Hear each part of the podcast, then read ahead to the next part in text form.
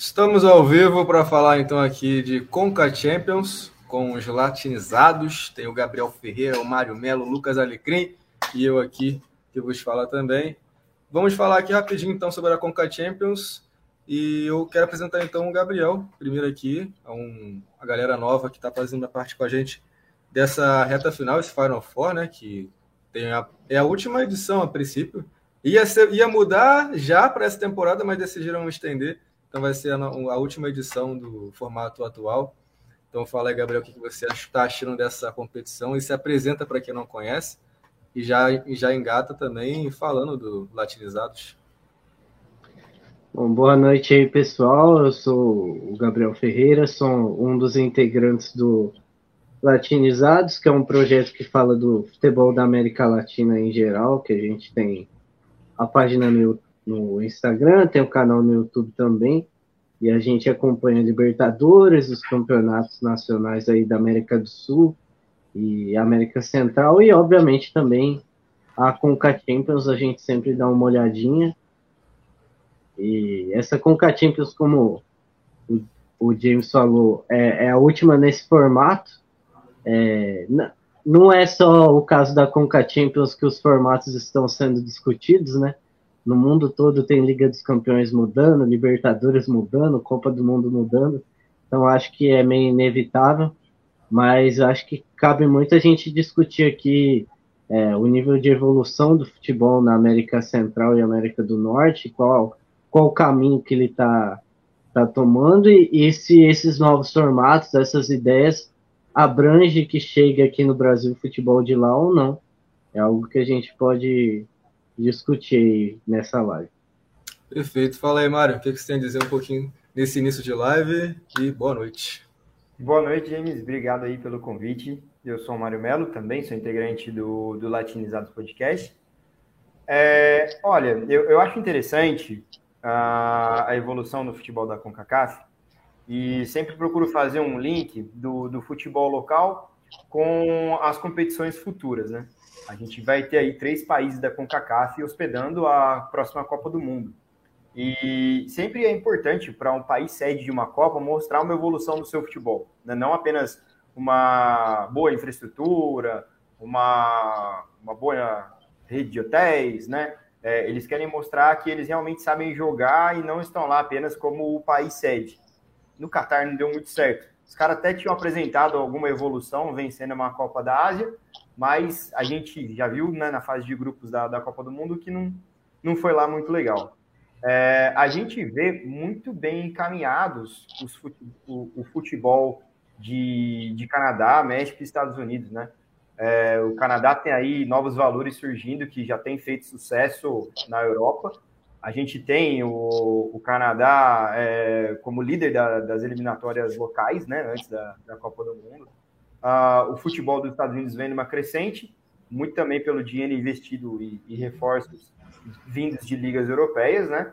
E o futebol mexicano, cara, eu sempre fui é, muito encantado pelo, pelo futebol mexicano por causa da relação com, com os demais países latinos e vê-los né, evoluindo e tendo uma, uma liga continental já de mais destaque do que tinha antes, cara, é muito bacana, né? É realmente muito, muito legal de ver evoluindo nessa parte técnica, né?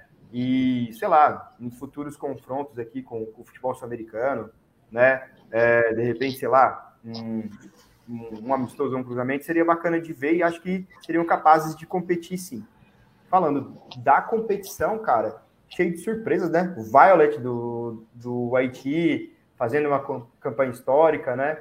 O Final Four aí com dois é, mexicanos de um lado e dois estadunidenses de outro. Está sendo um campeonato muito agradável de assistir. É isso. Então, fazendo um resuminho aqui dessa Conca Champions, passar para o Lucas, que esse já é de casa, né? Esse já está, vez ou outra, aparece nas lives, Copa do Mundo, Mundial de Clubes. Fala aí, Lucas, como é que você está? Muito boa noite, obrigado, James, pela, pela oportunidade mais uma vez. Gabriel, Mário, que satisfação tê-los aqui, tá? Satisfação imensa ter vocês aqui com a gente, a gente agregando esses, esses nossos conhecimentos, né? Porque cada um tem um pouquinho para agregar aqui. É, também nossos parceiros que não puderam estar aqui hoje, com certeza devem estar acompanhando e deve ter tido algum motivo. Mas muito obrigado aí pela, pelo convite, satisfação novamente aqui. Boa noite para você de casa que está acompanhando a gente. Se você ainda não se inscreveu tanto no Latinizados quanto no Futebol da Linha da Fronteira, por favor se inscrevam né, no, no canal do Instagram, no canal do YouTube, fiquem à vontade. Lá tem muito conteúdo cheio de, cheio de graça para dar aqui para gente, tá? E falando um pouquinho dessa competição, eu não vou mentir para vocês que eu não, eu não conhecia tanto quanto estou conhecendo a partir de hoje. Né? A gente faz nossa tarefinha de casa aqui, dá uma pesquisada para a gente estar tá aqui mostrando um pouquinho para vocês, né? E aí, que nem com meu, meus colegas, é, eu fiquei encantado com o que a gente vê. Né? Você acha que os Estados Unidos reina por lá, mas o primeiro time que foi campeão dessa competição foi em 98. Um passado não tão distante, né? Que foi o DC United. Né? O maior campeão é o América do México, com sete vezes. Enfim, tem todo um histórico aí que a gente, às vezes a gente acha que é uma coisa, mas quando a gente vai mesmo para abrir o livro da professora, professora Helena, a gente acaba é, entendendo de verdade o que foi, o que é esse campeonato. Né? Como a gente também já mencionou aqui, ano que vem já vai mudar de formato. Como os colegas bem falaram aqui, todo mundo está procurando uma, um formato ideal. E as mudanças, elas sempre são bem-vindas né, quando a gente tenta buscar aqui para melhor. Né? Então vamos nessa, vamos falar aqui desse campeonato, James, pessoal. E conta com a gente aí de casa, você aí não esquece de dar teu like, pergunta aí o que você tiver para perguntar e a gente tá junto por aqui. É isso, então vamos começar aqui falar rapidinho do falar então da, da rapidinho não, porque a live vai durar um pouquinho, né? Mas a gente vai falar aqui da da, da competição. E olha, eu já vi que o Lucas está com a camisa do, do Vancouver Whitecaps, então Acho que ele tem uma história sobre isso aí. Você... Eu estive lá, eu estive lá. Não, Essa camisa segura, é de lá, segura, é de lá. Eu fiz questão de botar ela hoje. Vamos contar daqui a pouco. Vou segurar, vou, vou desligar o microfone aqui para não contar assim, para não sair na, na frente. Então segura aí que a gente volta em uns 10, 20 segundos. 20 segundos a gente volta, já já.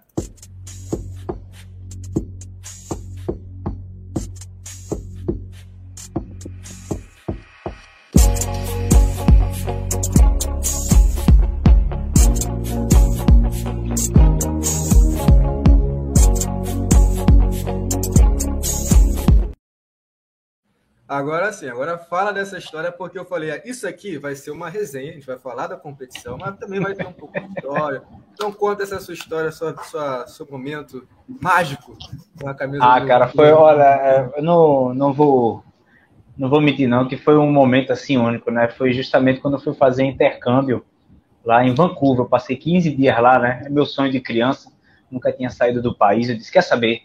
Agora que eu tô, sou dono do meu próprio nariz, conversei aqui com a esposa, disse, eu vou me embora. Vou embora passar 15 dias, preciso fazer isso. Aí peguei minhas trouxas e fui. É, passei 15 dias lá, assisti um jogo de hockey, né, do, do Canucks, que é aquele time que é um, um, uma orca. Né, nunca tinha ido para um jogo de hockey, poxa, maravilhoso.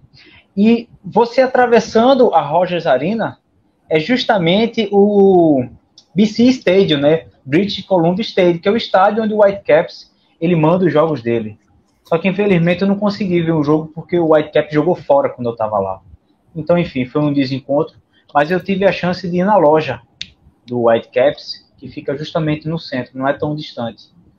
E aí, cara, cheguei lá na loja e fi, fiz amizade. O pessoal, oh, Neymar, eu disse, é, Neymar, né?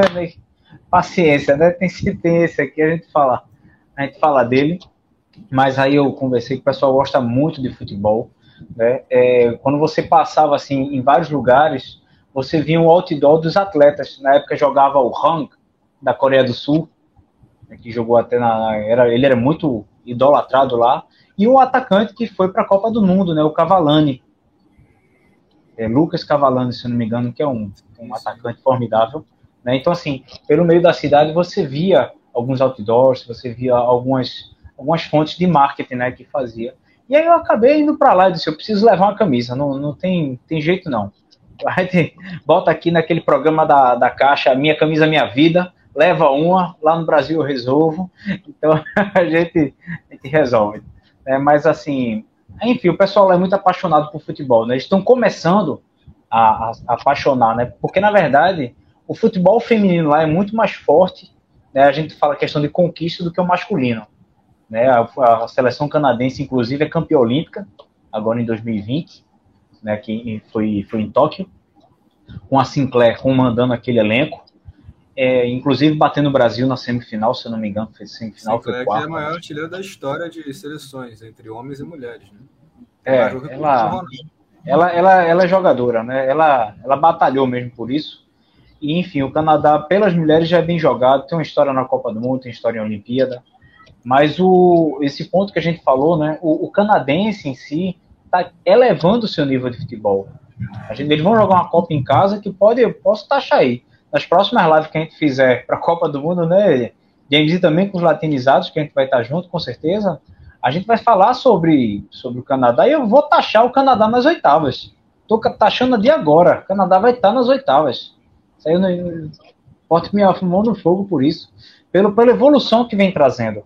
Né? Essas mudanças que, que vem acontecendo, inclusive no, é, no panorama de clubes né, da CONCACAF, eu acredito que vai fortalecer.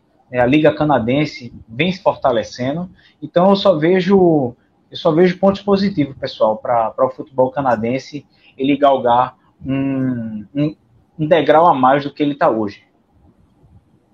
É isso, eu realmente vejo. É, é, é complicado quando a gente vai falar de Conca porque vai tocar um pouco em, em. Vai tocar um pouco. Ah, o Gabriel voltando aqui. Vai, vai falar um pouco sobre, sobre futebol canadense, mexicano, estadunidense, é, eu, por exemplo, quando eu vejo, eu fico impressionante como impressionado como como é a evolução muito rápida. Se a gente parar para colocar em comparação, sei que a gente não pode colocar sempre em comparação, mas você pega o Brasil, que está há anos aí, e eu vejo, eu gosto de ver o futebol brasileiro, apesar de eu não acompanhar sempre. É, a gente está até falando em off do, em relação a ah, torce para qual time e tal, acompanho, eu, mal acompanho mesmo o Brasil, mas eu, às vezes outra acompanho alguma coisinha. Só que os Estados Unidos têm pouco tempo de vida no futebol. Para você ser um pouco, se quiser estender mais, vai ter o que uns 40 e pouco, quase 50 lá na Nestle. Mas a MLS ela é muito nova, tem menos de 30 anos e tem uma evolução gigante, tanto que agora voltou a ser campeão da Conca Champions e não duvido que, por exemplo, tá de novo na, na final um time da, da MLS e a tendência é isso continuar, e talvez até lá na frente ter dois times da, da MLS brigando pela final da Conca Champions.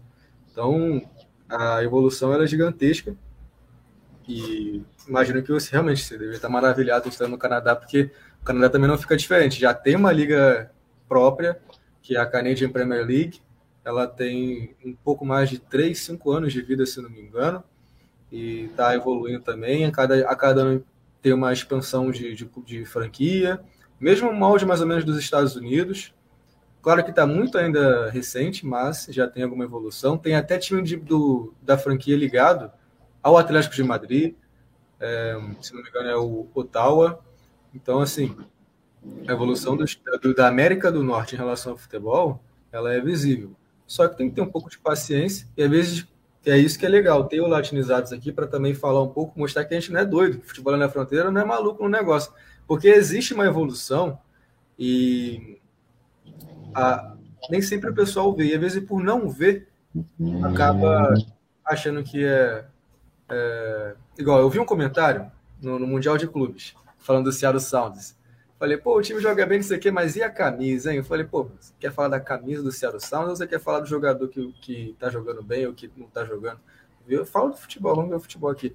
Vezes até legal você brincar com uma coisinha mas o pessoal quer pegar para o lado de, da, da brincadeira, de que não tem a qualidade, que não, não, é, não se compara. Mas se parar para ver ali a evolução, ela está acontecendo. E a tendência é, com o tempo, a pessoa tomar, tomar, é, ser surpreendido, falar, caraca, eu não sabia que era assim. Por vezes, simples questão de não parar para olhar o, o mundo fora daquele nichozinho que a gente está sempre acostumado a acompanhar. Então é muito bacana. Mas, falar então aqui com o Gabriel. Gabriel voltou. Ele falou também sobre a Conca Champions. E, galera, Final Four. Agora tem o Leão e o LAFC na final. O, o LAFC voltando à final. O Leão nunca venceu a competição, mas é mexicano, é um time, né? Já aquela, aquela tradição. E aí? O que vocês acham que dá nessa, nessa final? Será que o Leão vai ser o, o favorito? Para mim, é, para mim é, é, o, é o LA. Mas será que o Leão vai fazer alguma frente ali com, com. Digo, o Leão vai fazer alguma frente com o LA? O que vocês acham dessa, dessa final aí? México, Estados Unidos novamente. E aí, quem, quem começa o palpite? Você que sabe, Gabo. Eu, Vai, eu então. concordo com, não, eu concordo com o James, acho que o LA é favorito. Tem, tem não só mais time individualmente, mas claramente já tem uma sequência maior, né? Porque ele já foi finalista anteriormente, vem sempre brigando pelo título da, ML, título da MLS já há um tempo. Tem um projeto muito claro ali, o LFC. Por exemplo, esse Los Angeles conseguiu fazer o que o Los Angeles Galaxy tentava e não conseguiu. Não sei se é uma impressão minha de quem vê de fora, mas esse Los Angeles conseguiu fazer o que o Galaxy não conseguiu na época que trouxe o Beckham, que trouxe esse pessoal. E a MLS, eu acho que, como você falou, tem uma clara evolução técnica e o que se explica muito isso não vem só de dentro do campo, vem de fora do campo. Né? O grande problema do futebol da América do Sul, é, tendo em conta o Brasil como principal, porque é, é, o que a gente vê maiores absurdos, é a parte fora de campo. Né? Se você tivesse uma organização maior fora de campo, o dentro de campo se sobressaía mais. E a MLS está conseguindo fazer um trabalho muito bom na parte externa, e isso está refletindo na Conca Champions, de você ter o Seattle Sounder chegando no Mundial, tendo o LAFC sempre chegando agora nas finais da Conca Champions, tendo times competitivos, porque antes você só via Monterrey, Pachuca e América no Mundial, e agora você vê times dos Estados Unidos. Então, se fosse dar um palpite técnico, eu acho que o LAFC é favorito. E sobre o que o James falou de o pessoal comentar sem ver, é a coisa mais comum que existe. É, pessoal que assiste futebol de TV desligada é a coisa mais normal que existe. Fala aí, Mário. Rapaz, eu também estou com vocês. Acho que o LA é favorito. É, a gente vê que é um time que chega melhor no momento. É, o LA ele é terceiro colocado na Conferência Oeste da MLS, se eu não estou enganado. O Leão é o sexto na, na Liga MX. E, assim, é, o Leão não é um time com bastante tradição continental, digamos. Tampouco é o LAFC, mas esse investimento compensa, né? E se a gente for olhar as circunstâncias também, o jogo de volta é na Califórnia. Então, há uma certa vantagem no, ao LA quando decide em casa, né?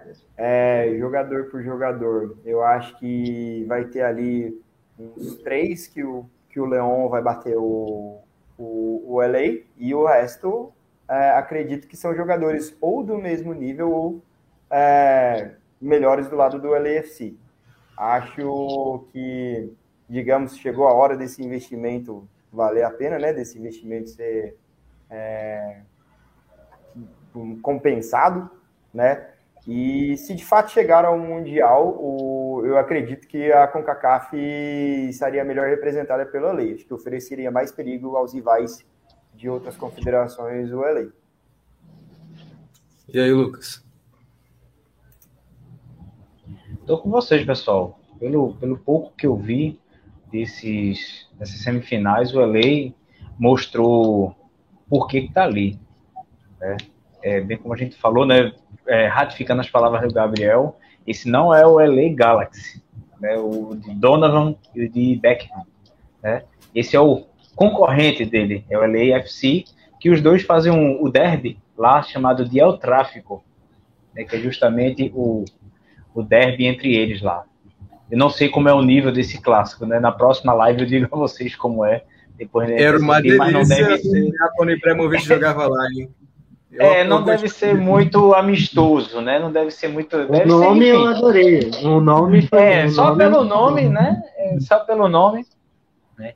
Mas aí, novamente, a gente está numa final né, onde se encontram mexicanos e estadunidenses.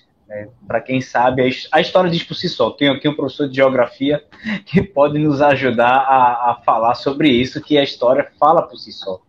Né? Sempre tiveram algumas, algumas rivalidades bem intensas e no futebol nunca foi diferente, principalmente quando você trata de, de seleções. Né? Mas aqui no nosso caso não vai ser diferente. É, o Leão, eu vejo como destaque é, o Joel Campbell, é o jogador da Costa Rica, né, que mesmo está com a idade avançada, ele, ele demonstra né, que ele entende de bola. Né, Para quem não lembra do, do Joel Campbell, ele já participou das Copas de 2014, 18 e 22. Né, foi ele que deixou o Uruguai chorando em 2014, na primeira rodada. Né, todo mundo desacreditava daquele time e fez o que fez.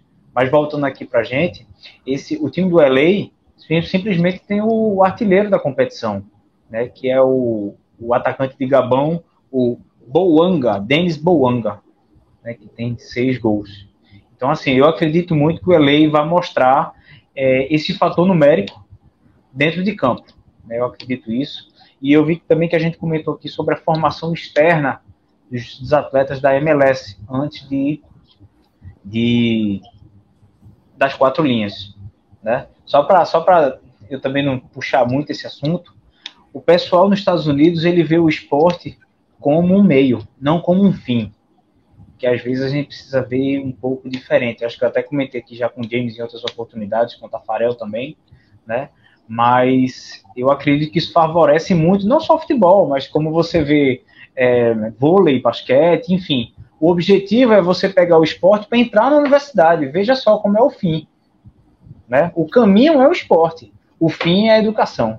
Então, enquanto eles estiverem olhando por esse lado, eles vão ser pentacampeões mundiais feminino, né? Porque os Estados Unidos é tetra, para quem não recorda, vai defender esse ano aí a taça, vai defender o título e por aí vai, entre outros esportes, tá? Mas trazendo aqui para a Conca Champions, eu acredito que a LA vai, vai ser superior, inclusive, nos dois jogos. Vai jogar com sabedoria no primeiro e vai trazer a decisão para dentro de casa. Eu, é aquilo que eu disse, eu acredito que o LA, acho que é, digo, é o favorito. Minha única dúvida é num, num momento de decisão. Por quê?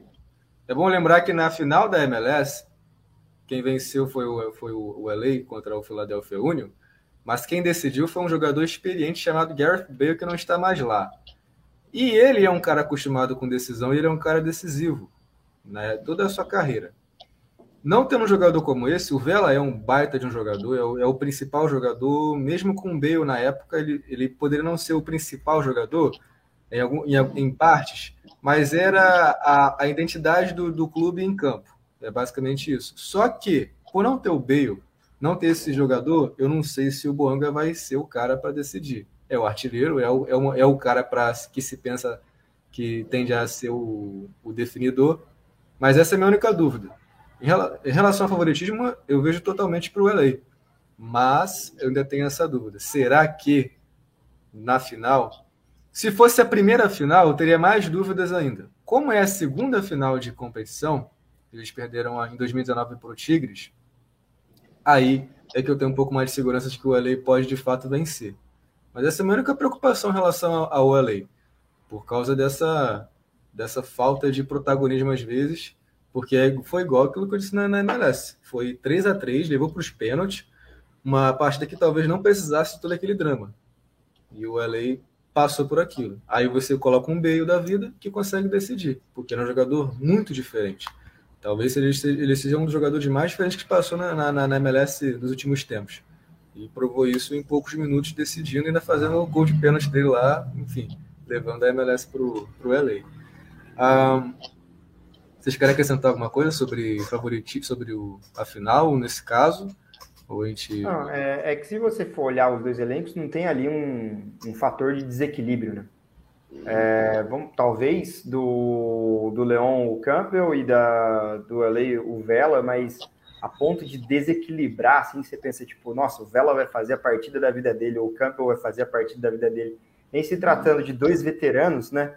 Não, não creio que seja muito possível. Né? Acho é, que não vai passar só pelo, uh, pelo talento, né? Não vai passar só pelo, por aquilo que eles sabem jogar, mas também é, por tática, pela dinâmica do jogo, né? Tende, eu, eu não acredito assim, ah, o LA vai ganhar com o pé nas costas. Não, acredito numa superioridade, né, de um time que eu julgo ser melhor, mas em aberto, porque não, não tem nenhum ali um destaque individual, eu diria, né?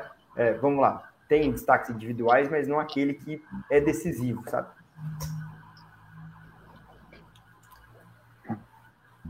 Fala aí. Eu só, eu só queria completar uma coisa, se me permitem.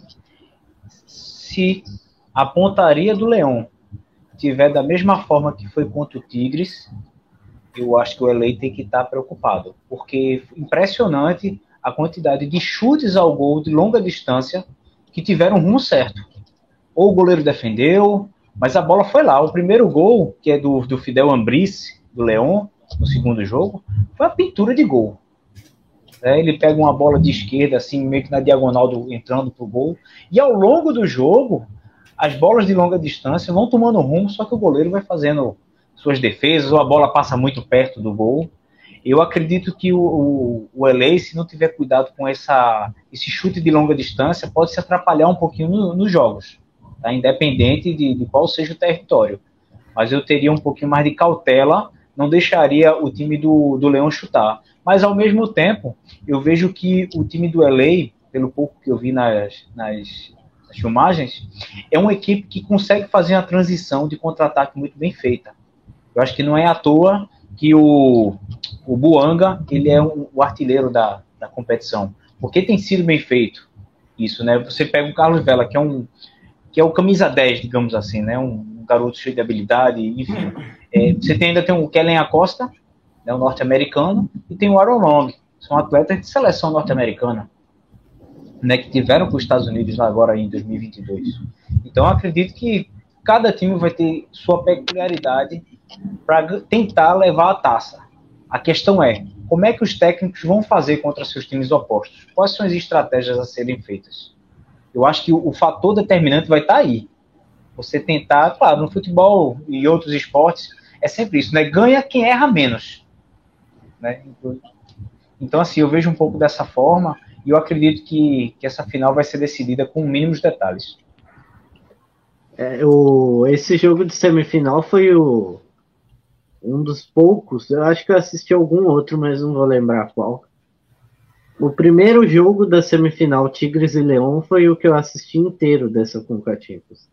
E o primeiro tempo foi um jogaço, né? Foi, foram vários chutes no gol, foi um jogo muito bom, que é algo a gente, que a gente poderia até debater o, o quanto esses campeonatos são pouco acessíveis, vamos dizer assim, no Brasil, né?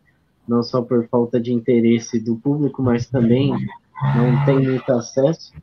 E eu não sei se é se eu vou entrar no estereótipo que eu acho que aos poucos está mudando com o intercâmbio da MLS, o crescimento é, do campeonato, do nível dos jogadores, enfim, que antes os clubes mexicanos não tinham só vantagem na parte técnica.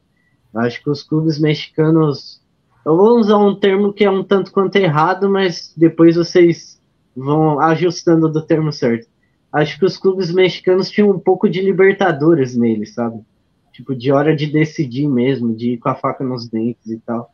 E os clubes da MLS, até pelo campeonato, pelo, pelo futebol, está num processo diferente dos demais. Acho que mesmo quando tinha times melhores, não conseguia competir. E eu acho que é isso que tem mudado. A MLS, além da parte técnica, além da parte estrutural, também hoje consegue competir. E a, vai ser um grande embate nesse sentido, eu acho.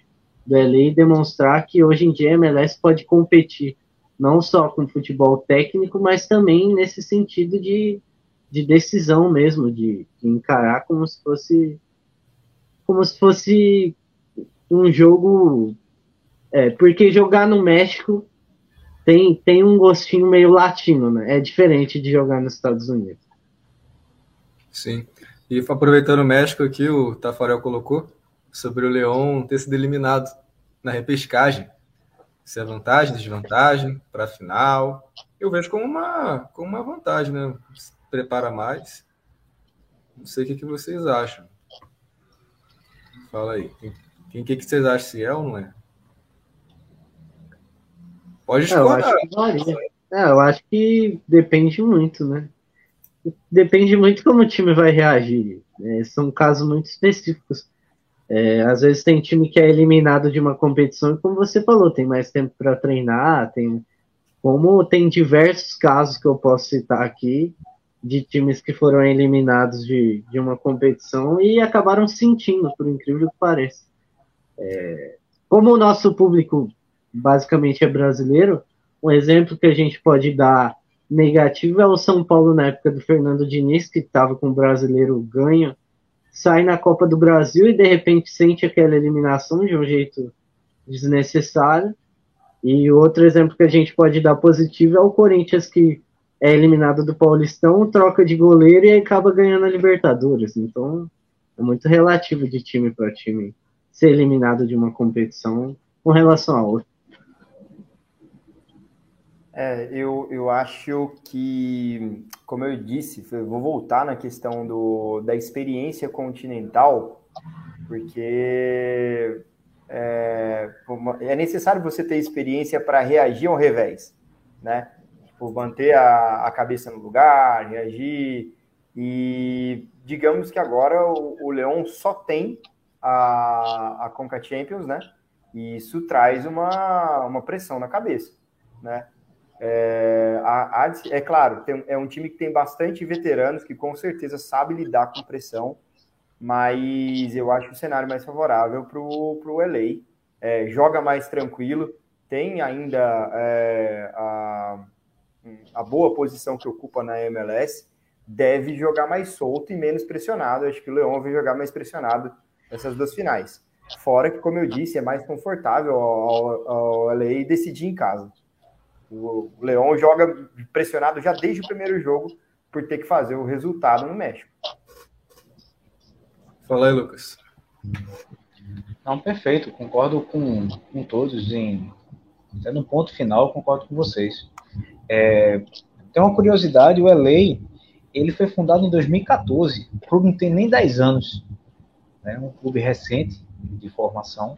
Mas voltando para essa questão da desvantagem ou não, né, que o Tafarel perguntou, é, realmente vai depender de como o time vai reagir, psicologicamente falando.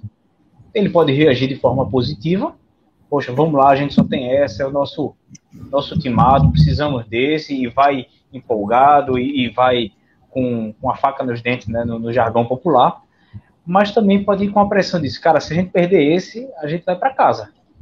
A gente vai, vai ver TV, vamos sentar no sofá. Então, o que é que a gente vai fazer? Né? Eu também vejo uma questão um pouco do desgaste físico, né? Quando você entra com menos competição simultânea jogadas, eu vejo isso como um ponto positivo para quem não está em tantas competições.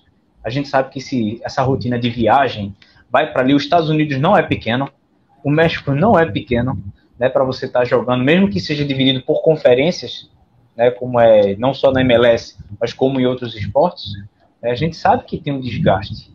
Viagem desgasta, enfim. Então, assim, eu acho que cada um vai precisar aproveitar o seu momento mais forte. O Leão vai ter que aproveitar dessa questão física, eu vejo, eu vejo por, essa, por essa vertente. Já o, a, o LA vai ter que aproveitar mesmo da sua, do seu conforto de estar tá bem em todos os campeonatos.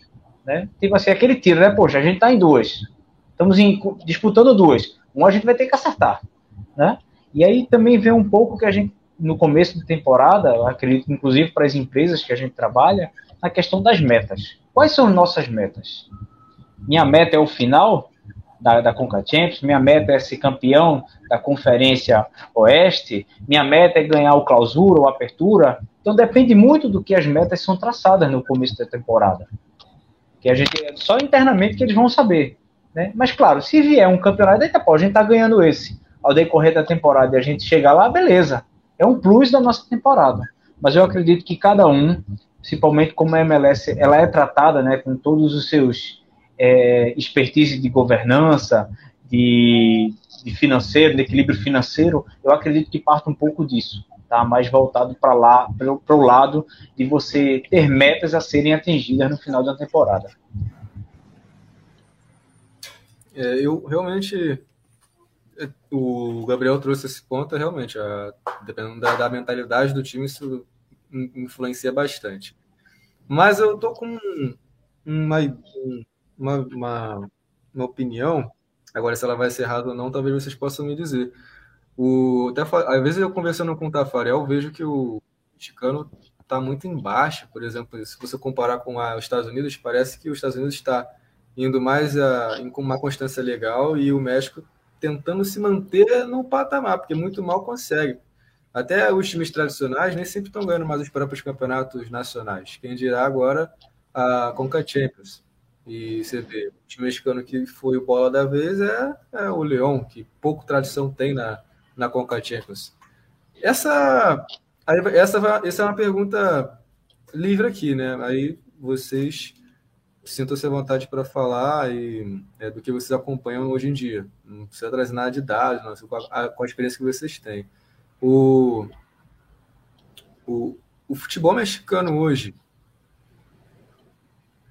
continua superior à MLS? Assim, vocês acham que a, o futebol mexicano ainda é o superior da, da, da América do Norte? Porque por muito tempo era imbatível isso. E parece que a cada ano que passa a MLS está galgando se já não conseguiu ali brigar ou, ou, superar. De fato, a MLS já deu esse start de ganhar a primeira Conca Champions em 20 anos. É, o, o futebol mexicano é, ele vive, na verdade, uma crise que se vê na seleção, né? A seleção mexicana na última Copa não passou da primeira fase isso é relativo, não, não, quer dizer que esse seja o motivo da crise, mas é, tem se revelado menos jogadores interessantes do que em gerações anteriores, no geral no México. Tinha muita briga com relação ao trabalho do Tata Martino na seleção mexicana. E isso é, você consegue ver na Liga MX também. É, como eu falei, talvez a MLS tecnicamente em alguns times, né, não todos, já competia com a Liga MX. Faltava a parte fora a parte técnica, a parte de você competir para valer no campeonato, de você acreditar que poderia ganhar. E eu acho que é uma junção. A MLS está cada vez mais evoluindo em vários aspectos e o futebol mexicano está cada vez mais decrescendo em vários aspectos. É, você vê um México campeão olímpico de 2012, é, que dava muito trabalho para o Brasil nos anos 2000, hoje já não, é esse México. Eu acho que isso reflete na Liga MX. Se você, por exemplo, qual o destaque do Leão? Você pode falar que é o Campbell, que não é mexicano. Você pode falar que é o Angel Mena, que é equatoriano. É, se você fosse falar do Tigres, você ia falar do Gignac, que também não é mexicano. Então, é, eu acho que isso está interferindo. Tanto que hoje, se jogar Canadá, México e Estados Unidos, não, não, não é nem de perto a diferença que se tinha nos anos 2000. Hoje é uma disputa completamente igual, para não dizer que o México está atrás dos dois. Então, eu acho que é uma junção de todos esses fatores. Vou, vou passar para o Mário, mas é, completando isso aí, reforçando, na verdade. Você disse do, da, não, não tem, a, a, base não tem sido muito boa, e de fato, antigamente, venceu o Brasil em 2012, né? A Olimpíada. E agora a base do, do México está muito em baixa, não consegue trazer grandes jogadores. Só para completar, James. É, o México ganhou da, do Brasil, né? De Dida, Alex, Ronaldinho Gaúcho na Copa das Confederações, tá? 99. Só pra gente também em 99, exatamente. Isso aí. Ganhou daquele time, né? É. Sim. Ganhou, então, ganhou do, é, do, do, Brasil, que seria o campeão das confederações 2005 na fase de grupos. O Também. México do Borghetti, né? É, eu acho que é a melhor. O Brasil na fase de grupos. Eu acho que talvez, talvez, não vou ser leviano de falar com certeza, essa geração foi a melhor mexicana, né? Tinha o Banco, e, e tinha o Palestra. ganhou do Brasil na fase de grupos da Copa América. O Doni de goleiro. Era o time do Wagner Love que ganhou da Argentina na final. E com gol do Vela, né? Que tá no LAFC agora. Exato. É, tem isso. Então, é, é passar para passar então pro, pro, pro, pro Mário, é isso. A, a, base também influencia bastante. Porque se a gente parar para pensar, nunca teve grandes jogadores. Que quando eu falo jogadores astros, igual, por exemplo, a MLS é hoje tra trazendo o Gareth Bale, por exemplo. Você não vê isso no México com frequência. Você vai ver, sim, é, repatriando aqueles medalhões. Acho que são mexicanos. Mas, como não tem a base sendo formada para trazer times competitivos, até vender os jogadores, como faz, faziam anos atrás, isso também está influenciando na, na, na, no desenvolvimento ou na manutenção da, do campeonato mexicano. E eu fico até preocupado em relação a isso lá para daqui a cinco anos, caso isso não mude. Sim, com certeza. É, eu, eu vejo futebol mexicano é, caindo num ostracismo, e não apenas a falta de novos valores, mas também, cara, acontece algo com os treinadores mexicanos que acontece com os treinadores brasileiros. Muitos deles não se reciclam e acaba virando aquela dança de cadeiras, entendeu? Mesma coisa. É, você vê lá, tipo, fulano tá treinando um time brasileiro num ano, Aí no outro ano ele está treinando o time brasileiro, no outro ano ele está treinando o time brasileiro, porque assim, o time foi lá, demitiu quem está disponível, aquele. Aí quem está disponível, aquele. Com o México acontece a mesma coisa. E, e ao que me parece, posso estar errado, é, não, não, me parece que há, por exemplo, lá no México, um, alguma coisa forte assim na formação de novos treinadores ou na reciclagem dos treinadores atuais. Entendeu? E isso é algo que nos Estados Unidos acontece. É, nem que seja treinadores estadunidenses, mas os estrangeiros que trabalham nos Estados Unidos vão lá e deixam um legado. A gente percebe isso, por exemplo, com o Bob Bradley, já na, nas confederações de 2011, quando 2011 que os Estados Unidos foram vice do Brasil.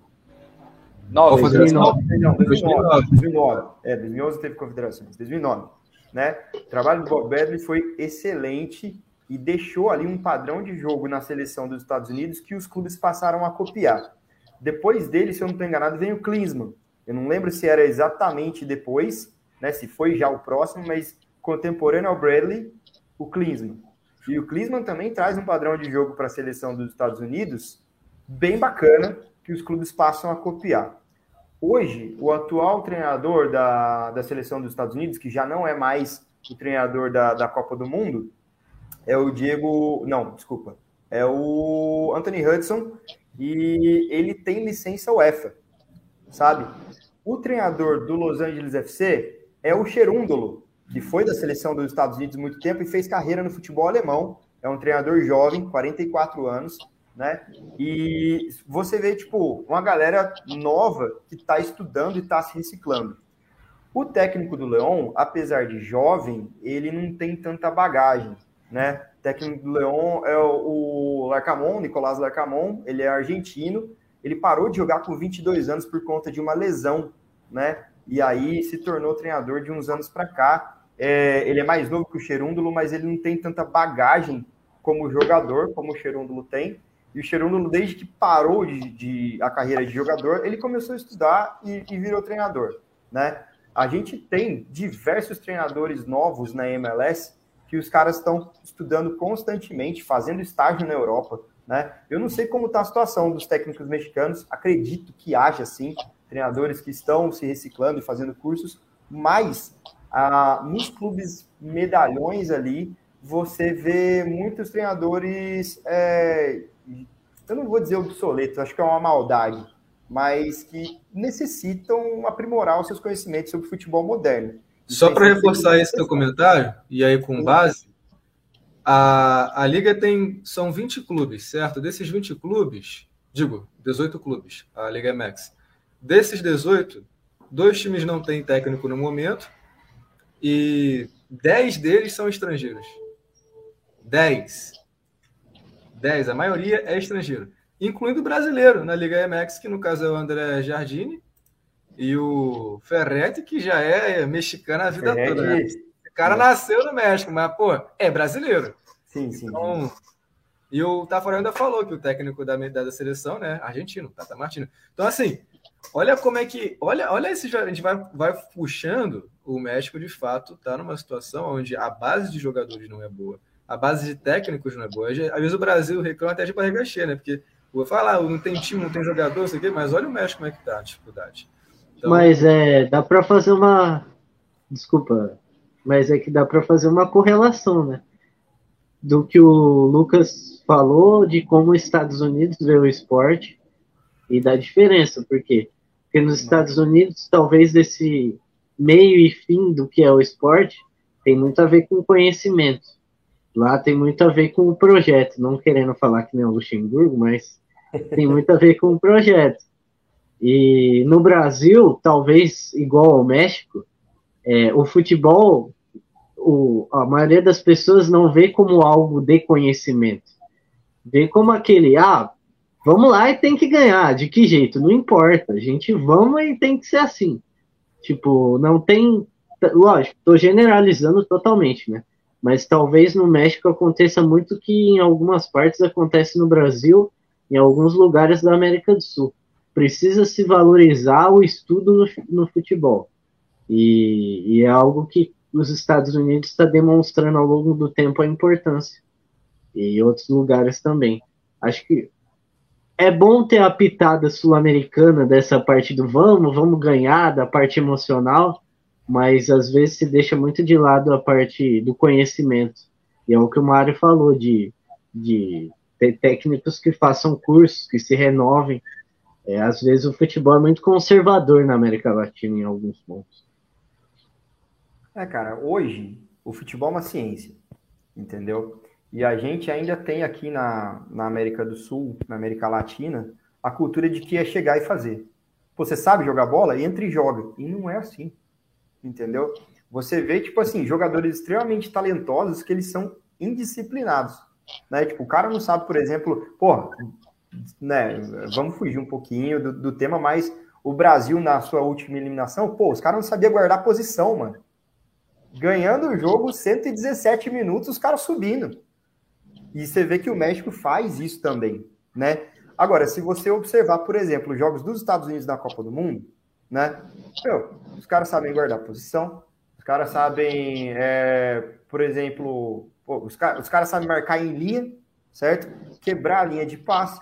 Então, pô, vamos lá, fazem ainda com uma certa deficiência, porque é um futebol que né, tá se aprimorando ainda, pô, mas fazem, entendeu?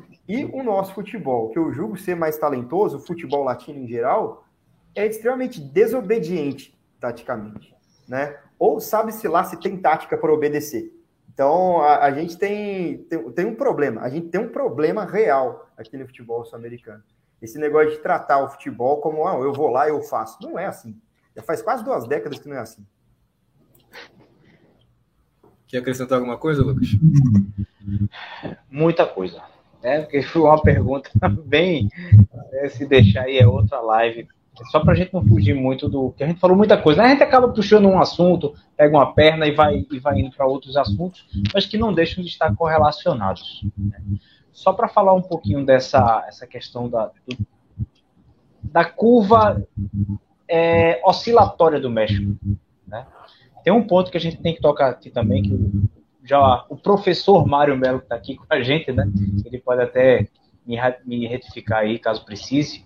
Mas eu, eu, até compartilhei com vocês em off. É uma série muito boa chamada The Good Rivals, que é uma série da Amazon que trata da rivalidade México-Estados Unidos no futebol, tratando de seleções. E eles adotam um ponto muito importante, e eu até destaquei, adotei em algum lugar, sobre a questão da imigração. O que acontece? Muitos pais da parte mexicana de ser foram para os Estados Unidos de alguma forma. Vou estar dizendo aqui regular, regular, enfim. Acabam tendo os seus filhos no território norte-americano. O que acontece com esse garoto? Dupla nacionalidade. Então, esse garoto, eu estou falando de 2000 para cá, mais ou menos, tá? que, que foi feito esse estudo. Esse garoto, quando ele passa a ser um esportista, mais a gente voltar daqui para o lado do, do futebol, ele passa a escolher a nacionalidade dele e para onde ele vai jogar. Ou seja, já tem muita gente de olho nisso que vai olhar o atleta jogando, ah, ele é filho de mexicano. Tá, mas ele nasceu nos Estados Unidos, então vou dar uma olhada nele. Rapaz, eu acho que ele pode defender a seleção norte-americana. Mas claro, no final de tudo, quem vai decidir é o próprio atleta. Mas veja, ele é norte-americano, mas com sangue mexicano. Um sangue que a gente vai trazer aqui, um sangue latino. Né, que foi quando a gente trouxe aqui. Ah, eu acho que tem muita Libertadores no México. Claro, tá no DNA. Tá no DNA. O jogador mexicano ele é muito parecido com os jogadores da América do Sul. É tanto que já jogou Copa América desde 93 com sua seleção, já jogou Libertadores da América aqui. Então, disso faz dele ser um pouco sul-americano. Eles só não são geograficamente, mas na parte do DNA eu acho que tem um pouco, tá? E aí quando você pega essa oscilação do futebol mexicano, eu vejo um pouco que essa parte da imigração ela afeta de certa forma. Estou falando categorias de base, seleção feminina, hockey, cricket, peteca, qualquer coisa que a gente vai trazer aqui, tá? Mas eu, eu vejo um pouco por esse lado. Então, assim, eu acredito que os Estados Unidos, sabendo disso, às vezes não está do DNA do norte-americano, perdão, desculpa, norte-americanos são todos eles, do estadunidense, o DNA do futebol em si. Eles sabendo disso, tá, como é que a gente vai resolver isso? Deixa com a gente, que a gente vai atrás. Então, eu, é, é porque eu não vou me lembrar aqui de nomes, mas ele deu lá N, N nomes que podem ter, que eu posso trazer aqui da próxima, da próxima vez, ou a gente deixar aqui nos comentários, enfim. Mas eu vejo um pouco mais por esse lado também, que eu acho que eu acredito que mexe um pouquinho no DNA, tanto do futebol mexicano quanto do futebol dos Estados Unidos. É, só para completar isso aqui, o próprio Jesus Ferreira, ele tem nacionalidade colombiana, o pai dele, o Davi Ferreira, jogou, e ele está na seleção dos Estados Unidos, e é um, um baita de um strike lá do Dallas. Então, assim, a, é só um exemplo. O próprio brasileiro, o, a, ele joga no Internacional, ele é um volante. Johnny, né? Johnny. É, o Johnny. A gente fez um, um vídeo na época do Johnny, porque ele tinha sido convocado. Ele estava até entre os pré-convocados para a Copa, quase foi. E não duvido que possa estar na 2026. O, o Reina também, creio que seja descendente, né? Posso estar O Reina, que jogou, e o pai dele foi um cracaço, camisa dele da É, seleção. o Gio Reina, ele é filho do. Do, Do Cláudio Carlos. Reina. É, Cláudio, Cláudio. Eu acho que é Cláudio Reina. Cláudio Reina jogou com, com aquela geração que foi, como se fala da O geração. próprio UEA, né? Filho do Jorge UEA. Para quem não lembra, né? Jorge UEA é do filho do, do atacante do Milan, que foi o melhor do mundo, exatamente. E desculpa, pessoal, eu esqueci de falar sobre os técnicos, né, que a gente também tocou aqui. O que acontece? Na Argentina, desde 1967, você tem escola para técnico de futebol. né? Não é à toa que eles, eles estão espalhados aí pelo mundo né, com, com suas filosofias de ser. E eu acredito que nessa parte cultural, né, nessa parte acadêmica, os Estados Unidos soube aproveitar de uma, de uma boa forma. né? Quando você vê, por exemplo, um filme que nem Moneyball, né, que é do, do Auckland, né, com aquela parte de números, de dados, veja, não é à toa né, que uma, coisa daquela acontece. né? Então eu acredito também que essa reciclagem contínua né? A gente está falando aqui de futebol, mas eu acredito na NBA, MLS, enfim, qualquer outro esporte. Eu acredito que nunca é educação demais, nunca é de menos. Né? Trazendo aqui para a gente aqui, eu acho que nunca é de menos. Né? Esses scouts, essas coisas todas que acontecem, termografia de jogador, viagem, estudo de logística de viagem, né? Quando você pega a Alemanha e vem para cá no Brasil estudar onde é que é o melhor ponto para se viajar menos na Copa, isso influencia. Veja, a gente está usando a logística para o cara botar a bola no gol. Né? Pode não estar tá relacionado, mas estão relacionados de alguma maneira. Né? Então, só para só completar isso, pessoal. É, você falou de um negócio, eu até achei estranho ninguém comentar aqui, mas é tudo bem, que é Brasil, né? Mas é quase difícil a gente não falando sobre isso, não trazer para o Abel Ferreira, porque aquela viralização dele sobre o sono, se preocupando com o sono do jogador. Aí você me pergunta, por que, que o Palmeiras dá certo? Pô, o cara quer saber do sono do jogador. Porque vai influenciar na lesão que o cara pode ter lá na frente. Olha a preparação do cara, a tentar antecipar uma tragédia. De uma Pô, final se o Abel pegar a época do Valdívia, ele tava ferrado, né?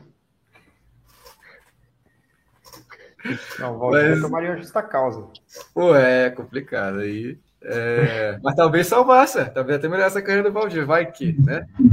É... Ou o Valdívia ia levar ele pra balada. Das duas, uma. É, é, é né, né?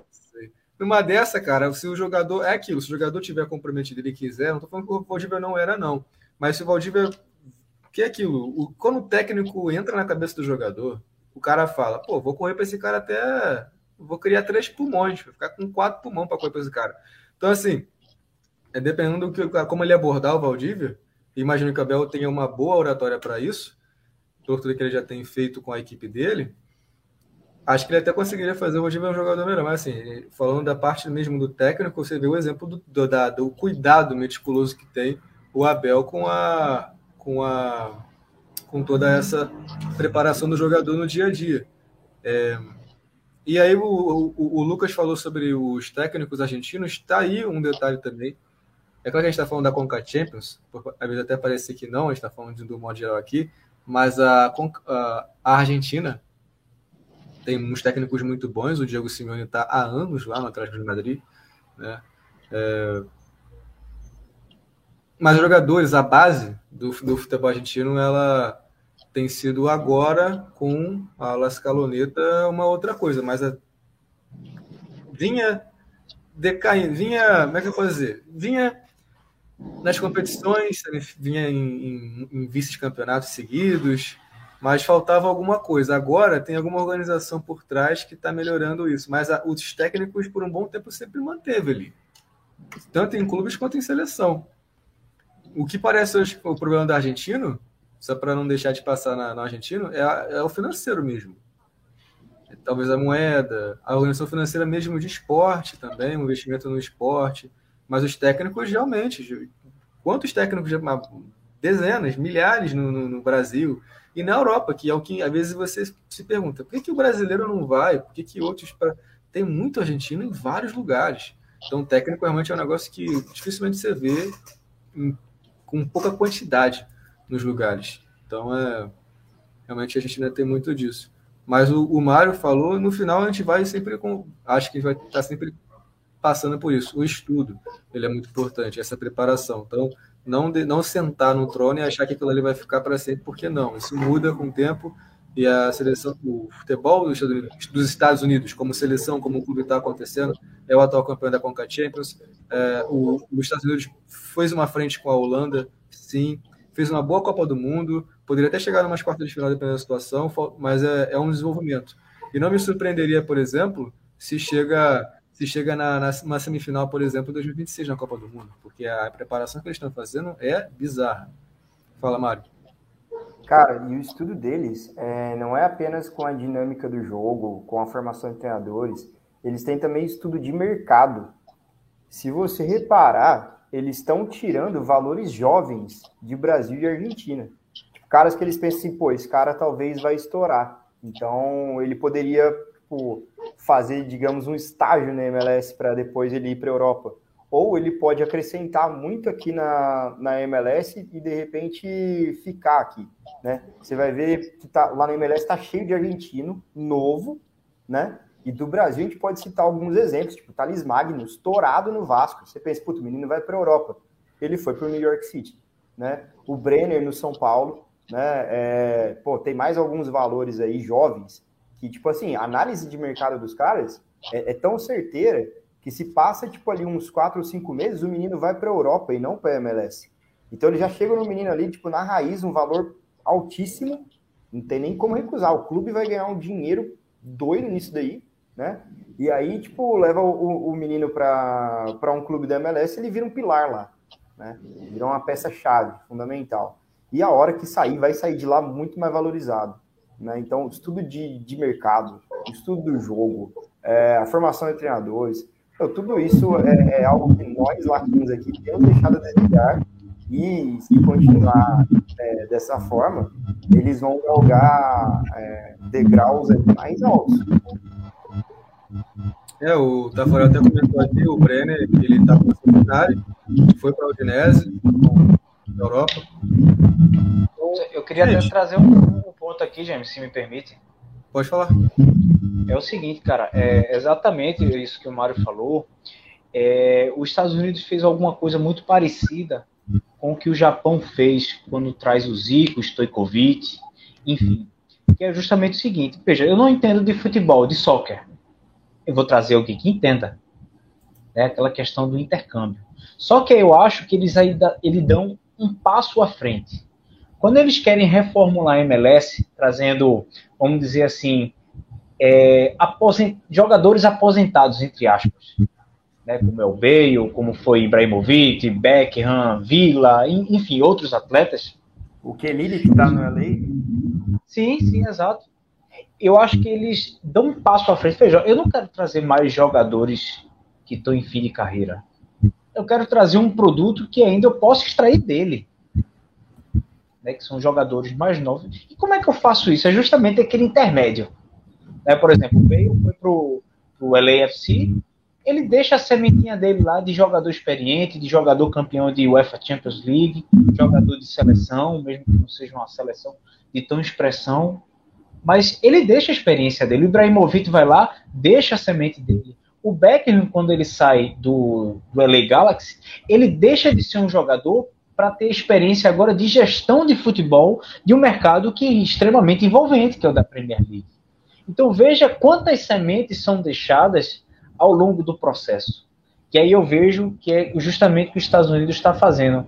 Ele foi um passo à frente disso. Ele não quer trazer mais jogadores aposentados. Ele quer justamente ter todos os tipos. Pronto, ele quer ter todos os produtos na mesma prateleira. Ele quer ter um produto experiente, ele quer ter um produto novo, ele quer ter um jogador que vai deixar de ser jogador e vai ser gestor, porque tudo isso agrega no final da ponta né, eu vejo mais um pouco desse lado. O Lucas, e você vê, por exemplo, cara, é, a engenharia de futebol é impressionante. É, eles fazem dois torneios, né, importantíssimos para que eles aprendam e troquem figurinha com a galera que chega lá para jogar. Um em, de um em transição de temporada, que é a International Cup, e o outro em meio de temporada, que é a Florida Cup. Então você pensa, meu, se cada gringo que vai lá jogar, se eles não trocam a figurinha, observam os caras, vão anotando algumas coisas, com certeza, né? Eles aprendem, inclusive, trazendo campeonatos com clubes famosos para lá, né? Algo que você imagina, por exemplo, uma, uma International Cup no Brasil, né? Não, não dá, não tem nem grana para isso, né? Então, usufruindo até do, do poder econômico deles, meu, eles trazem os caras para cá, tipo, resultado é, é detalhe, é pela experiência né? Eu presenciar os caras jogando ali e, e, e anotar tudinho no papel, olha, ó, o que os caras estão fazendo, como que é a movimentação, como é a preparação deles, né? Etc, etc. Eu poderia até completar alguma coisa aqui, mas eu tem, existem alguns pontos que eu precisaria ter certeza, para não falar igual o Gabriel, não, ser, não falar alguma coisa rasa, é, porque eu não sei qual é a influência que existe do futebol com outras partes aqui do Brasil. Porque eu vou colocar no Brasil. É, o Brasil tem muito talento, tem tudo. Eu consigo, eu, eu, vejo de verdade que o futebol brasileiro, o campeonato brasileiro, o Brasileirão, poderia ser uma das melhores, se não for o melhor campeonato nacional da América, pelo menos da América. E acho que poderia disputar, por exemplo, com um campeonato português da vida, um campeonato francês, porque o, o negócio, a nossa vantagem é a, a base. Se a gente consegue ter uma, uma situação financeira e mantém a base, igual o Flamengo consegue, hoje o único time mesmo, é, até falando isso com um amigo esses dias, esse, eu acho que o único time mesmo no Brasil que consegue manter jogadores e tem, uma, e tem essa gestão interna, não depende tanto dos patrocínios, por assim dizer, tá? Não, não ficar pensando, ah, tá maluco isso aqui? Não, tem patrocínio que precisa, eu sei, mas é um dos que tem uma quantidade melhor financeira, para manter jogadores e brigar para não deixar os jogadores saírem e, e, talvez aumentar salário é o Flamengo. Mas se você tem todos os times, ou a maioria do Brasil hoje, com isso, qual é a qualidade que o Brasil vai ter? Vai ser muito maior. Aí vai poder comparar com a década de 70, 80, onde você tinha o Zico, o Roberto Dinamite jogando aqui. Beleza que na época era questão do passe, não muito pelo financeiro. Mas o Brasil vai ter condição de, por exemplo, ter um jogador aonde ah, existem jogadores com ambições mais para o financeiro do que jogar na Europa. Agora, aquele que quer jogar no Barcelona ou no Real Madrid não tem muito o que fazer. Quando se trata de finanças, o jogador pode, pode receber aquele valor aqui no Brasil, se o, Brasil, o time tiver a condição. Então, passa muito por essa preparação da, do, do estudo para você manter e ser competitivo, ganhar dinheiro e ter a condição de fazer, uma, fazer a manutenção com contratações que os Estados Unidos faz e muito bem, a exemplo do Bale. O Bale chega na, na, no LAFC não como um designer player, e sim como um jogador de uma outra categoria. E quando eu falo designer player, para quem chegou na live não está acostumado com as regras, a, a, a, liga é independente, e aí eu falo, não sei em que ponto ela, o Brasil tem influência, porque a liga da MLS é uma empresa. Ela é uma empresa fechada com franqueados. A cada franquia tem um dono e cada dívida que, se, que surgir lá sai do bolso do dono. Como se o John Texas, que é proprietário majoritário do Botafogo, tivesse que pagar cada centavo que ele devesse. Ele não pode ser do Botafogo sem pagar. Alguém tem que pagar aquilo ali. Não vai ser passado de presidente em presidente. Então, assim, a, a, o LAFC contratou o Bale e fez uma baita de massacada, porque ele é um designer player de fato, mas não contrataram como designer player. Então, a expertise para fazer contratação, a expertise para fazer scout, para ter os jogadores como, como brasileiros, colombianos, mexicanos que jogam na seleção hoje dos Estados Unidos. Então, tudo isso tem uma influência gigantesca na evolução. E quando eu falo do Brasil, é esse ponto de ter, tirar um pouco da. Não vou falar soberba, que aí vai falar que eu estou criticando o Campeonato Brasileiro e tudo mais. Muito pelo contrário. Não, mas pode criticar. Não, mas é porque eu não sou muito dessa, dessa, dessa vibe, porque quando eu falo de criticar, não é criticar, é que eu vejo que pode melhorar, a gente sempre pode melhorar. E... Mas é basicamente o que você falou da. A MLS é uma liga. Uma liga com franquias. Então se pensa num, num todo. Tipo, o campeonato vai ser bom, os times vão ser o meu time vai ser bom. Aqui no Brasil já teve a discussão até que a Leila teve que dar entrevista, porque o Flamengo, Corinthians e outros clubes ficam discutindo coisas imbecis na reunião para definir a liga. Então o futebol brasileiro não vai para frente. E não é só no Brasil, acho que na América do Sul em geral muitos clubes não querem abrir mão de coisa pouca que poderia se tornar muito maior, como você falou. Se os clubes restantes do Brasil conseguissem também ter uma algo parecido à condição que o Flamengo tem, o futebol brasileiro seria muito melhor de ver, de acompanhar, de manter jogador. Mas é, eu acho que é a mentalidade, é o que eu falei. O conhecimento e a organização no Brasil é menos valorizado do que nos Estados Unidos e em outros lugares. É uma pena, mas é, é verdade. Assim. Eu já, já quebrei muito a cabeça, eu já desisti. Assim. Eu deixei na mão de Deus. Não desista, não, não, não faz verão. Mas é, eu entendo isso, porque eu penso muito sobre esse ponto. É, mas é claro, é a questão de, de coletivo que tem que ter. Mas, um exemplo, o Romário. Eu sou um fã, eu gosto muito do Romário, a história do Romário, as falas dele, é legal. Eu gosto desse lado também do futebol. Porque às vezes eu falo muito para essa, essa parte de finanças, a pessoa vai achar, pô, o cara é um chato, zero à esquerda que não gosta da, da, das cantingas, não gosta da, da zoação. Gosta pra caramba. É, só que pode ter os dois. E essa função das brincadeiras, acho que é mais pro jogador. Já começa por aí. A não Sim. ser que seja aquilo. Se tu quer falar, tu tem que estar tá fazendo. Primeiro faz, tem que ser feito, depois você vai brincar, vai zoar e falar as coisas que você está falando aí. Então, é, ganhou, aí brinca. O exemplo do Real Madrid. O Real Madrid venceu a, venceu, venceu, venceu a, a o, teve um jogo, ah, o jogo da Copa do Rei, por exemplo. O Real Madrid foi venceu o jogo da Copa do Rei. Depois eles falaram da competição e tal. Não falaram que ia ganhar. Não, você não vê um jogador falando. Vai ter um ou outro, vai falar que é favorito, mas que vai ganhar, que vai. Não. Então, esses caras desse nível tem essa mentalidade, gente tem que fazer igual. Você não quer ser igual, não quer vencer títulos, não quer se manter a longo prazo. Outro exemplo, o Flamengo, a gente voltando para o Flamengo, passou por 7, 8 anos de, de manutenção financeira, pagando dívida, tirando os déficits para, enfim, ter um superávit. Isso foram anos. É a longo prazo. Hoje está colhendo os frutos. E é cuidar para se manter assim. E não vai ser todo ano que você vai ganhar Libertadores. E o Flamengo tem que entender isso e deixar de ficar mal acostumado. Sei que é difícil, ainda mais torcedor, mas faz parte. O Palmeiras passou por anos de, de construção. Eu até falei recentemente com um amigo que, há 10 anos atrás, basicamente, o Palmeiras estava sendo rebaixado. Hoje é bicampeão, tricampeão da Libertadores. Então é um processo de construção. Eu lembro da, da presidente, o, o Nóbrega, que foi muito importante. Então, assim, são, são etapas. A gente tem que entender que essas etapas têm que acontecer e ter paciência e fazer o trabalho. Isso vai, e com o tempo vai acontecer. 30 anos depois da criação da MLS, basicamente, para arredondar, olha onde está a MLS, olha onde está brigando. Então, é um trabalho, tem que ser um estudo e com o tempo vai acontecer. Então, passa por um estudo.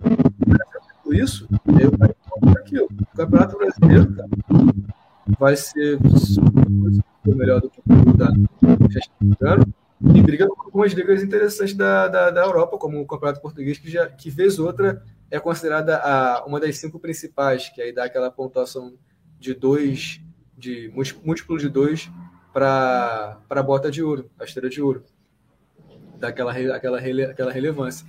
Então, precisa disso. Se não tiver, igual hoje o Brasil está procurando um técnico fora. Aí volta aquela crise. Ah, vai ter ou não um técnico fora? Aí a gente vai entrar para outros assuntos, mas para não ficar muito nisso, é, isso passa por um estudo. Porque se você tem isso, você vai ter uma base boa para técnico, jogador, vai, manuten vai ter manutenção. Aí, eu, aí você pode por colocar também, ah, os Estados Unidos. É, é, a gente vai falar um pouquinho do México também, tá, gente? Que o pessoal, às vezes, da live deve falar, poxa, o, quem está assistindo, pô, só estão falando dos Estados Unidos, o negócio será com catinho para falar dos Estados Unidos, mas é, o, os Estados Unidos é um lugar maravilhoso de se morar para muita gente para negócios, porque às vezes é mais seguro, porque tem muitas coisas para fazer, a moeda é sensacional, então tudo isso é um atrativo para muitos jogadores, para muita, para muitos aspectos, para constituir família, para ter dupla nacionalidade. Quem não, tem uma, quem não quer ter uma dupla nacionalidade relacionada aos Estados Unidos? Muitos têm essa vontade, por muitos, por muitos aspectos. Enfim. Então, às vezes, nem o salário vai ser o que mais importa para o jogador. O Bale não chegou recebendo o maior salário do mundo. Ele veio com um salário simbólico, nem era designer player. Ele veio porque ele quis, porque hoje já era meio que um plano para ele. Ele fez um contrato de dois anos mais ou menos, nem cumpriu o contrato e já é jogador profissional de golfe, porque lá tem a Liga do Golfe e é o que ele queria fazer. Então, assim, é, é, existem atrativos, mas o Brasil também tem.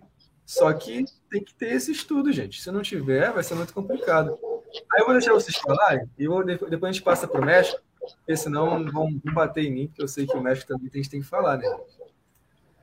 Não, é só uma analogia que eu pensei aqui, que às vezes é mais fácil construir uma casa num terreno que não tem nada do que você reformar uma casa velha que já tipo você não pode derrubar ela, você tem que reformar por, pelo futebol brasileiro ser muito conservador, eu acho que é mais difícil construir essa liga do que foi a MLS, porque ela começou meio do nada. Na MLS você não tem uma Gaviões ou uma Mancha Verde fazendo protesto na porta do seu CT, querendo tal técnico, não querendo. Você consegue imaginar 100 americanos lá com a plaquinha fora não sei quem, assim, invadindo o CT, é, é uma cultura diferente. Então é algo que o Brasil tem que aprender a lidar como cultura. Tem vários outros problemas que vêm dentro do futebol que precisa ser solucionado junto com parte financeira, com parte organiza de organização, enfim. Então, é, é, não só o Brasil, na Argentina também. Né? Muitos jogadores também são ameaçados por torcida organizada também. Então, parte muito dessa parte cultural também. É, ao mesmo tempo é. que a torcida sul-americana é muito boa em uma parte, ela acaba tendo muita influência na parte negativa também. Mas eu vou defender, também, né, passar aqui, vou defender também a torcida sul-americana, porque o pessoal às vezes critica, mas vamos, vamos defender a nossa raça também, porque, gente, às vezes é complicado você ter um time de ponta e tá em baixa por vezes bobagem. Não faz muito sentido, sabe? Então é, é complicado mesmo. Eu entendo, mas é aquilo, do fazer o seu trabalho. E fazer depois falar, querer brincar, querer falar, fazer as coisas, querer levar para o lado folclórico, porque às vezes é legal também, que agrega, dá aquela vontade de acompanhar os jogos, igual o Romário falou, pô, a gente fazer aquilo ali mesmo para trazer a galera para vir para o jogo, pô, o cara falou isso, será que vai fazer mesmo? Mas tem que fazer, e às vezes é esse o problema, o Brasil e alguns campeonatos não fazem, como o México também está deixando de fazer e está tendo esse resultado aí, tá só caindo. Fala aí, Mário. Não, é, falando da cultura, a cultura é gestora também no Brasil, né? Tipo, reunião da CBF é um querendo matar o outro. Não é, tipo, todos concordando para o bem comum da liga. É, ah, vamos, não sei o que. Pô, o Clube dos 13, finado Clube dos 13, acabou porque um não concordava com a porcentagem de lucro de televisão, o outro não, não concordava com a divisão do sei o que. É, com essa cultura nunca vai dar certo.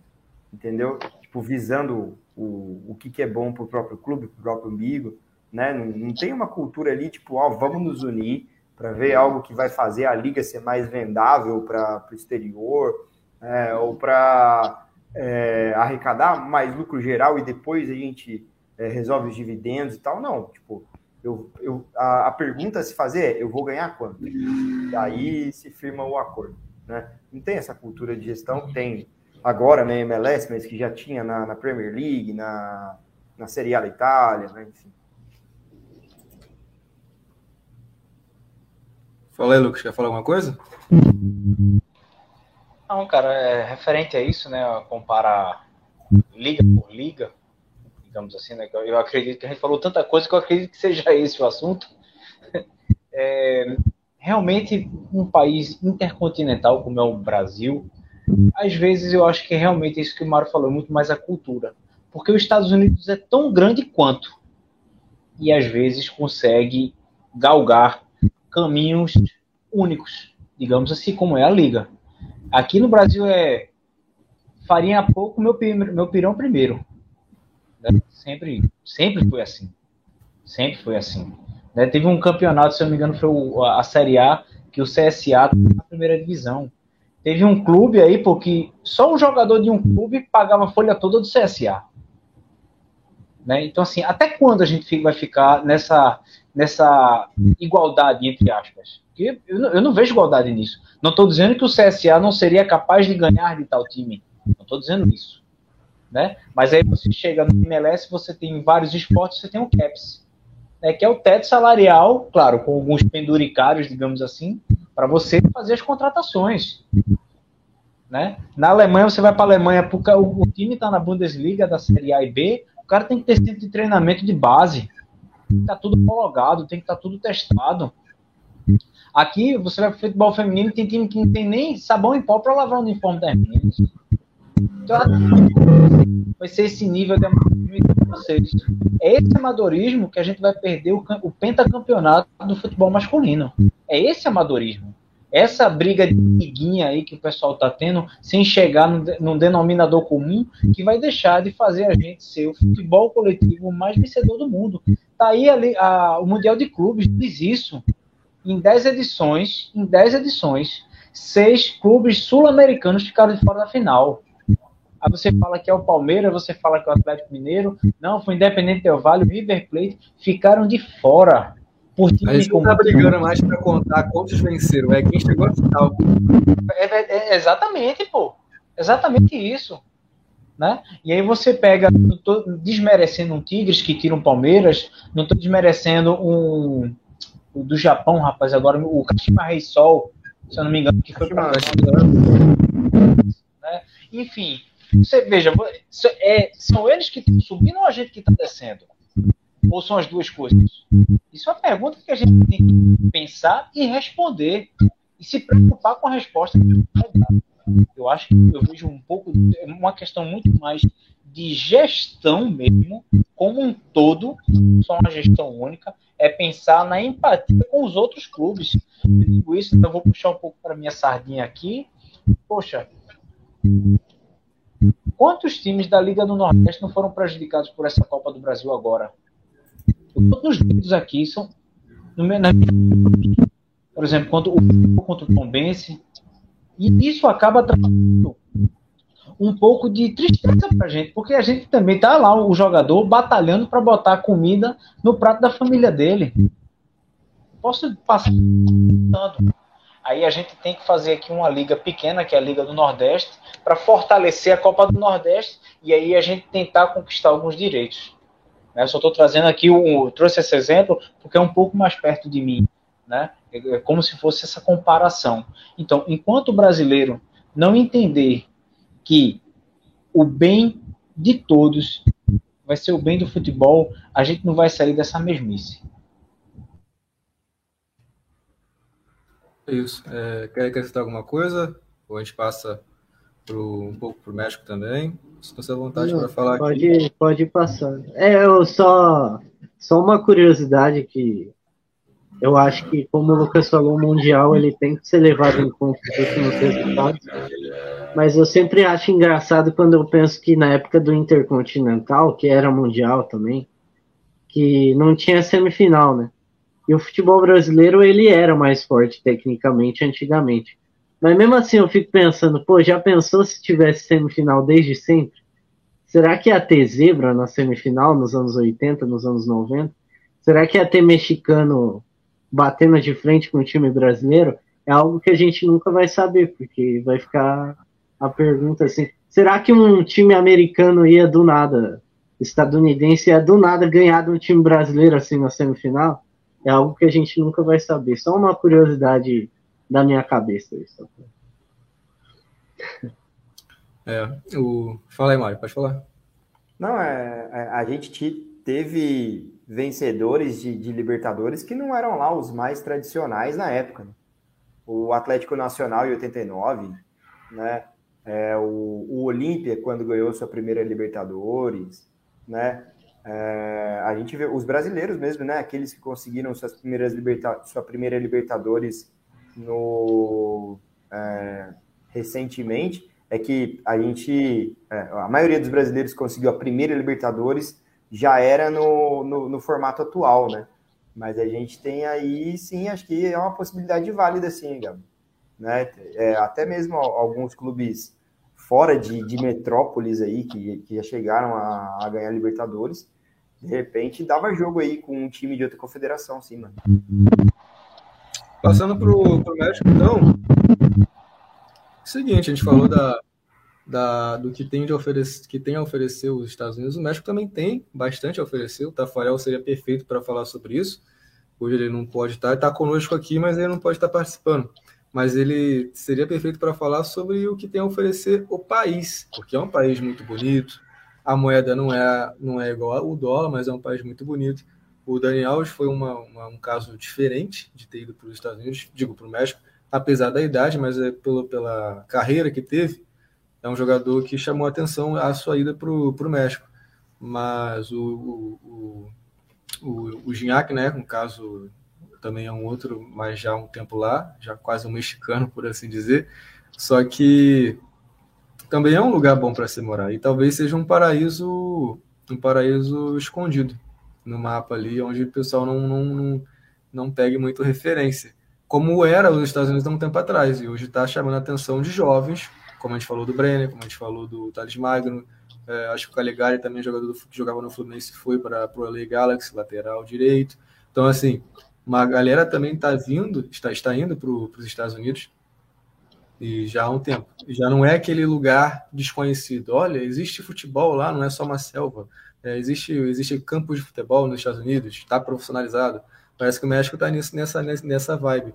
E o problema mais passa por isso, de não ter a formação dos jogadores e não ter os técnicos também para trazer a, a, atração, que teve há um tempo, já teve, vamos colocar aí há cinco anos atrás, seria um futebol mais atra, atraente do, do futebol mexicano. Muito pela, pela saída da Libertadores, né? Mas a gente sabe que o futebol mexicano saindo da Libertadores foi uma certa vaidade da Comebol de não dar o que seria de, de, de, mérito da, dos times mexicanos, por exemplo, a vaga na Mundial. Se você vence o Mundial, você tem a Libertadores, o mexicano não teria a vaga no Mundial, seria dada para os, o, o vice-campeão, por exemplo, da, da, Libertadores. Digo, desde que seja desde que seja da, da, da, da, da confederação, da, da Comebol. Ou seja, times da CONCACAF que eram mexicanos, vencendo Libertadores, não tinham a, a vaga para o Mundial. Então é um negócio que isso é loucura.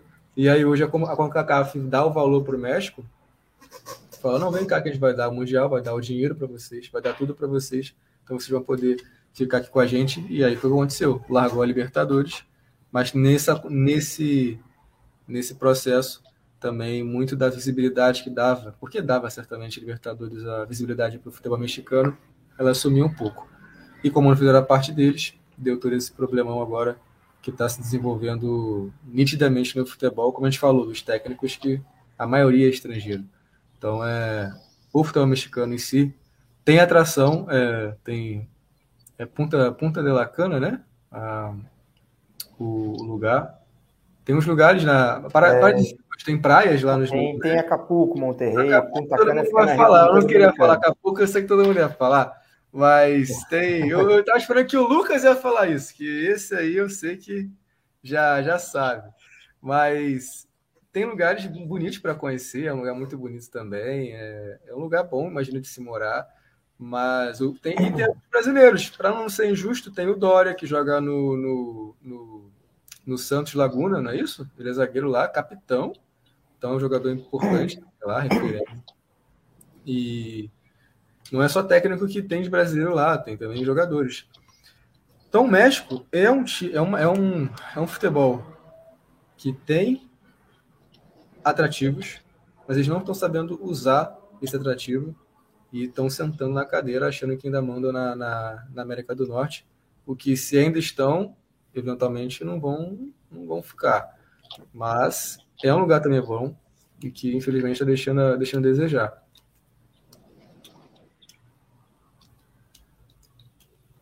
É, o, tem o Samir, né? Também joga no Tigres, o Rafael Carioca também é brasileiro, joga no Tigres. Fora 380 argentinos que jogam no futebol mexicano. É, a Argentina está espalhada por todo lugar. É. O Sobis já jogou no Tigre, né? É, o Sobis jogou no Tigre. O, Ti, o Sobis jogou no Tigre, finalista de Libertadores contra o é. River Plate em 2015. foi a última edição de mexicano na Libertadores. Sim. É, a, no Latinizados a gente teve um episódio com é, um torcedor mexicano, né? Torcedor do Pumas, o Oscar Soberanes, e, e, ele fala português, porque ele é. Até esqueci, não sei se o Mário vai lembrar, é, que é Relações Internacionais. Ele mora até nos Estados Unidos. E ele comentou que até chegou a ter a ideia do México se juntar com Comebol, né? Muitos anos atrás, para a questão do nível e tal. Só que tinha muita questão da rivalidade México-Estados Unidos, que não queria se perder, e diversas outras questões que a CONCACAF nunca ia querer deixar o México sair da CONCACAF, porque, como você mesmo fala, é algo muito forte, né, o, o futebol mexicano. É, eu tenho muita saudade do México na Libertadores, dos times mexicanos na Libertadores. Eu acho que o futebol mexicano passa por problemas que são recuperáveis, mas passa pelo conservadorismo muito parecido do que é aqui no Brasil. E mas economicamente você vê alguns pontos no México até mais fortes do que no Brasil. Alguns jogadores que não viriam para o Brasil e recebem muito bem no México em dólar. Tem um francês, além do Gignac, acho que o Tovan, que jogava no Olympique de Marseille, também foi jogar no México. Teve outro europeu também que foi jogar no México. Então acho que o México, pela proximidade dos Estados Unidos, por ser uma liga também, você vê que não tem mais rebaixamento na Liga do México. Então, tem alguns pontos que o México tenta seguir de positivo, que é parecido ao seu vizinho. Mas aí parte muito dessa cultura mais conservadora do futebol ainda no México, que, que talvez esteja atrapalhando, como você falou, a base também de surgir novos jogadores, novos técnicos. Mas, por mim, eu sempre digo isso aqui: se o México quiser. Se eu, sou, se eu mandasse alguma coisa e o México abrisse um A, eu já falaria volta para Libertadores, por favor. Que era muito bom. É, eu coloco o México como aquele primo que todo mundo. Vamos colocar aqui um exemplo aí, a família. O México é aquele primo que todo mundo quer ter perto, as conversas são legais, só que a mãe foi lá, não, vem pra cá, não se mistura com eles não. Aí é, tipo, saiu da nossa e, casa. E o Tigres. O Tigres chegou na final em 15, o Chivas chegou na final em 10, o Cruz Azul chegou na final em 2001. Sempre tem times competindo na Libertadores. Por isso que eu digo, o exemplo do Mundial é válido? É válido. Quer dizer que o futebol sul-americano decaiu? Quer dizer também. Mas se tivesse semifinal nos mundiais anteriores, ninguém sabe o que iria acontecer. Porque o futebol mexicano sempre foi chato de enfrentar o futebol brasileiro. E, e hoje continua sendo, né? O Tigres tirou o Palmeiras. Então acho que se o futebol mexicano pegar as coisas boas da MLS e conseguir se reestruturar, é, é um futebol que tem muita matéria-prima para se tirar. É isso. O, o México tem essa deficiência hoje para evoluir, para conseguir voltar a algum, algum status de, de, de, de, competência, de ser um contender, né, que o pessoal fala nos Estados Unidos, porque de fato o, o, México precisa passar por uma reformulação e o próprio, estava falando com o Tafarel, não só o Tata Martino, que era o técnico na época da Copa, agora outro argentino técnico, que é o, é o Coca, então, a, ainda assim, precisa de uma, uma, um estudo para ter técnicos mexicanos voltando a assumir a seleção. Não é que seja, tem que ser isso, não. Não é que toda a seleção tem que ter o técnico da sua, da, da, do seu país e os jogadores também. Pode ter, mas é não depender disso. Esse é o ponto. Hoje parece que o México precisa contratar jogadores de fora. Como a gente falou, tem muitos argentinos lá. A base não é aquela coisa mais. É, tem a tradição nas Olimpíadas, mas não briga hoje tanto quanto brigava no ano passado e isso influencia na base que vai virar profissional. Qual é o jogador de destaque da seleção? Hoje, na época você contava vários, tinha vários, brigava para ser a estrela. E outra, outro problema, uma certa vaidade e má administração do elenco, porque o Titiarito está jogando no LA Galaxy e ele poderia estar na seleção, ele poderia ter ido para a Copa do Mundo.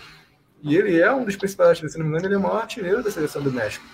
Ou faltava poucos gols para alcançar essa, essa marca.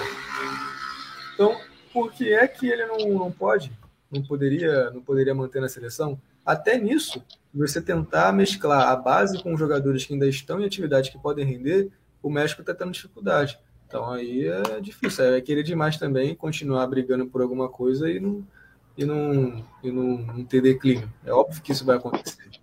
A, a, o, a, o lado interno do México também está em dificuldade.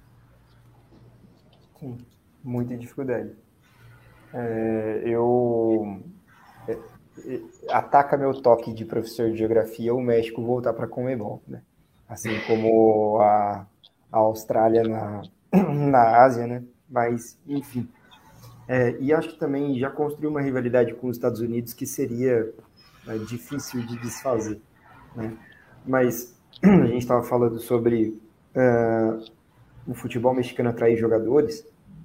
Acho que fica difícil também atrair jogadores sul-americanos, porque é quase que uma não mudança de realidade. Né? É, quando você vai jogar nos Estados Unidos, você muda a sua realidade financeira, e no México talvez não mude tanto né, quanto nos Estados Unidos. Né? Fora ah, algumas questões lá relacionadas ao México e também ao futebol que são meio sensíveis. Uma delas é a violência. Né? Ah, no, no, último ranking que saiu aí da, das 50 cidades mais violentas do mundo, o México tem, tipo, das 10 primeiras, o México tem quase todas. Tem, tem oito, se eu não estou enganado. Duas delas são cidades com clubes de, da, da, da Liga MX, né? Ciudad Juárez e Tijuana, entendeu? E recentemente, né, acho que há dois anos, a gente teve aquele incidente triste em Querétaro, né? Não sei se, se vocês se lembram da pancadaria no jogo do Querétaro com Atlas, né? Que foi é, lamentável, as imagens correram o mundo, né? Então, eu acho que o jogador de futebol ele pensa nisso também, né? Na segurança financeira e na sua segurança ao viver no país. É o que eu falei do futebol brasileiro, né? Na MLS você não tem torcida organizada ameaçando sua família, né? Então faz diferença essa parte também. É, você falou do, do perigo, eu. Só para completar, e fica até uma estatística cultural, mas para muitos legados, o Lucas está até acostumado, o documentário Netflix do Maradona, o técnico do Sinaloa. Tem lá aquele cartel do Sinaloa, que é muito conhecido pelo perigo, infelizmente. Não é um lugar também perigoso da localidade, bastante. Mas, é, mas é isso, se não tiver que de fato tem, mas não está sabendo usar, acho que vai cada vez mais declinar nesse, nessa competitividade que um dia já teve e certamente vai até para jogadores, como a gente falou lá no início, quererem jogar pela seleção do México. Vai ter que ter muito patriotismo para querer defender a seleção do México, por exemplo, nos Estados Unidos, uma, uma seleção próxima. Tem muitas pessoas que moram aqui na, na América, de modo geral, e que têm dupla nacionalidade, mais. Na hora de escolher, amigo, na situação, vai até deixar de defender o próprio país, porque eles não estão conseguindo trazer uh, o jogador para. É complicado esse lado. Agora, a gente falou sobre México, falou sobre bastante coisa, falou até do Brasil, e é, a gente vai estar finalizando daqui a pouco a, a live. Então, para dar uma pincelada no campeonato, na Conca Champions, que está agora nessa reta final, então, o Leão, a gente falou que dependendo da situação, pode ser ou não favorável, né? A, a eliminação antecipada. Tem o LA com jogadores que podem não definir. E são dois jogos. Vocês chutam algum placar aí para no agregado ou, ou, em alguma partida? Ou desenhar mais ou menos o que vocês acham que poderia acontecer no primeiro e no segundo jogo, sem talvez de colocar placar, caso vocês achem que não dê, não dê para ter uma noção disso aí.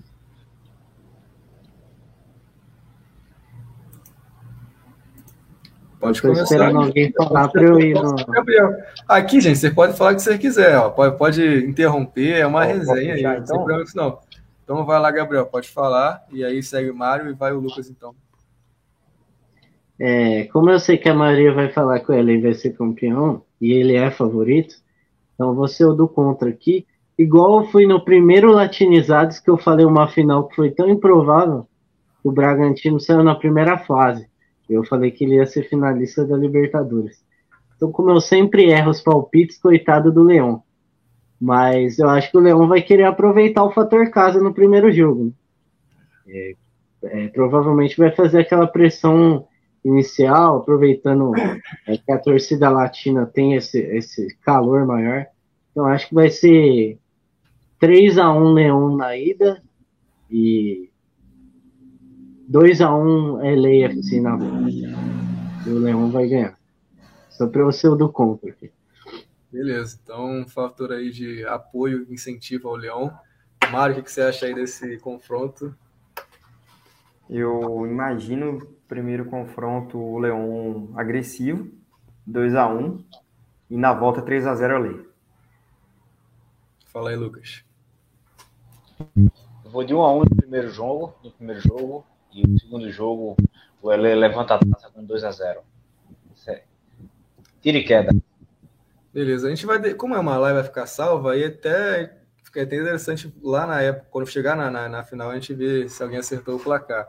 Mas é, eu coloco aí 1x0 pro Leão e 2x0 lá na, na casa do, do, do, do LA. E aí o LA levanta. É, e é isso, a gente falou, falou bastante de vários assuntos, não é? até um pouco mais do que a, daqui a Copa, mas se a gente parar para analisar, muito envolve a competição, muito envolve o, o motivo dessas, dessas, dessas, desses times estarem ali. E até do México, por exemplo, não, está um time não tão tradicional na competição do que seria a tendência, ter um Tigres da vida, ter um, um Pachuca, ter um América, né? Então, passa pelo quê? Pelo desenvolvimento, pelo estudo, que está faltando de um lado e do outro está tendo até um pouco mais de que talvez seria comum ver em alguns países, pela cultura, pela aquela questão enraizada, como a gente tem também aqui no Brasil. É, então é um negócio que a gente tem que estar tá sempre levantando, falar bastante. É legal ter o Mar aqui também que professor de geografia, eu me formando em literatura inglesa, o Lucas também tem os estudos dele, é, é engenheiro também, o Gabriel também é jornalista, né?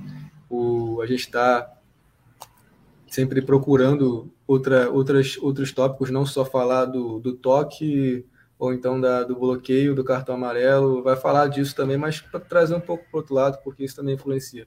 Como a gente vê o exemplo do, do, do Abel Ferreira, que se preocupa com o sono do cara. Então, existem uns detalhes que precisam ser, dar atenção que podem agregar no futebol, no desenvolvimento e na evolução como um todo. E aí a gente falou disso e trouxe também a, um pouco do, da Copa. A gente pode fazer outras lives, a gente vai conversar sobre isso para mais para frente. Mas ficamos por aqui. Então, espero que vocês tenham gostado dessa conversa. Eu, particularmente, quando foi para o Tafarel, fiquei feliz da participação de vocês, porque é sempre bom falar desse nicho que nem sempre todo mundo fala. E a missão que o Tafarel teve, eu falo mais aqui no que ele teve como missão, de trazer um futebol que nem todo mundo fala. A gente já falou um pouco nisso no off, e convenhamos, quantas pessoas falam com, com ênfase, que trazem com diariamente, semanalmente, mensalmente, futebol mexicano, futebol argentino, futebol paraguaio, futebol uh, colombiano, a gente não fala, mas assim, futebol da América, outros futebols, nem, nem sempre a gente vai, vai, vai acompanhar. Então é legal trazer um pouco disso, porque tem o seu valor, e como alguns que a gente fala, que não só está tendo o seu valor, como está tá, tá aparecendo para o mundo. Então, hoje eu falar que um time dos Estados Unidos vai vencer o Mundial de Clubes, o pessoal vai me chamar de maluco. Mas espera daqui a uns 10 anos para ver se talvez não aconteça alguma coisa. Talvez possa, por que não? Já conseguiu chegar no Mundial depois de 20 anos, já brigou com um time europeu da, da Holanda, digo, brigou com a Holanda no campeonato na Copa do Mundo. Então, assim, é, são evoluções, são estudos que passam e que a gente pode aprender com isso. E talvez até trazer para um brasileiro, trazer para um argentino, enfim. É, sempre pode melhorar. E não é porque está falando de um futebol que a gente não acompanha, que não é tradicional, que a gente não pode aprender com isso. Então, eu vou então, passar a palavra para o Gabriel, aí o Mário segue e o Lucas também, para a gente despedir aqui da galera e finalizar essa live sobre a Conca Champions. Certo. Eu queria agradecer o convite, né? É legal estar tá do outro lado, né? Eu comentei até com o Tafarel no, em off. Normalmente é a gente que está sempre convidando, aí tem um convidado que faz a entrevista, é bem legal, tem outros que desmarcam, tem outros que somem. Então, quando a gente é convidado, dá até uma sensação diferente. Então, gostaria de agradecer vocês por, por, por essa oportunidade. Eu adoro, já deu para perceber que eu adoro falar de futebol em qualquer lugar do mundo, eu estou sempre acompanhando. Tiraram sarro de mim porque o Napoli tinha sido campeão italiano e o Napoli já ia ser campeão italiano. Eu tava vendo o jogo do Brighton para ver o Enciso, que é o paraguaio que tá jogando o Brighton. É tipo coisas muito específicas, então eu sou desse. Mas novamente agradecer, pedir desculpa pela voz, eu tô meio rouco, tô meio gripado, mas não quis perder a oportunidade de falar. Então, muito obrigado. O trabalho de vocês é, é ótimo. É, é muito bom, não só pela parte de mostrar esse futebol para as pessoas, mas mostrar com qualidade. Acho que o jornalismo brasileiro hoje precisa muito disso. E vocês são um exemplo dessa parte, não só do nicho, mas da parte é, de qualidade também. Então, muito obrigado por, pelo convite nessa live aí. E a gente vai fazer mais, mais lives, realmente. Seja no comando de vocês ou a gente convidando também.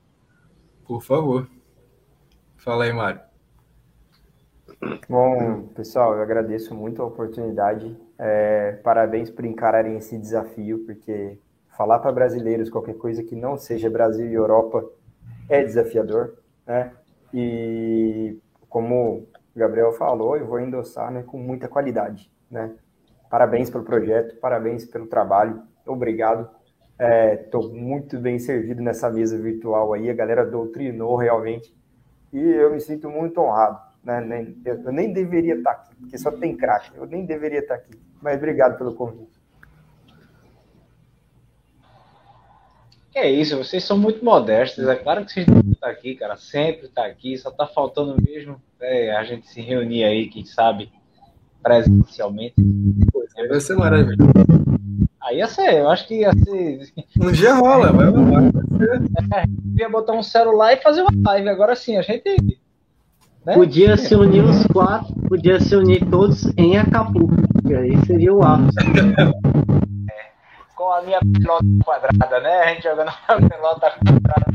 Não, o Lucas é o cara mais fã que existe do Chaves. Eu, eu acho que ele deve ser, não é possível. Não, eu sou. Ih, ó, aí. O Kiko, pra mim, é. Eu só assisti por causa do Kiko. É, enfim, eu não vou entrar também nesse. nesse né? é outro. É outro patamar. Mas aí, quem sabe a gente tá aí para conversar de verdade, né? Não de verdade, né? De verdade presencialmente, porque de verdade a gente já conversa. Né? Agradecer a todos vocês aqui da mesa, você que está em casa assistindo.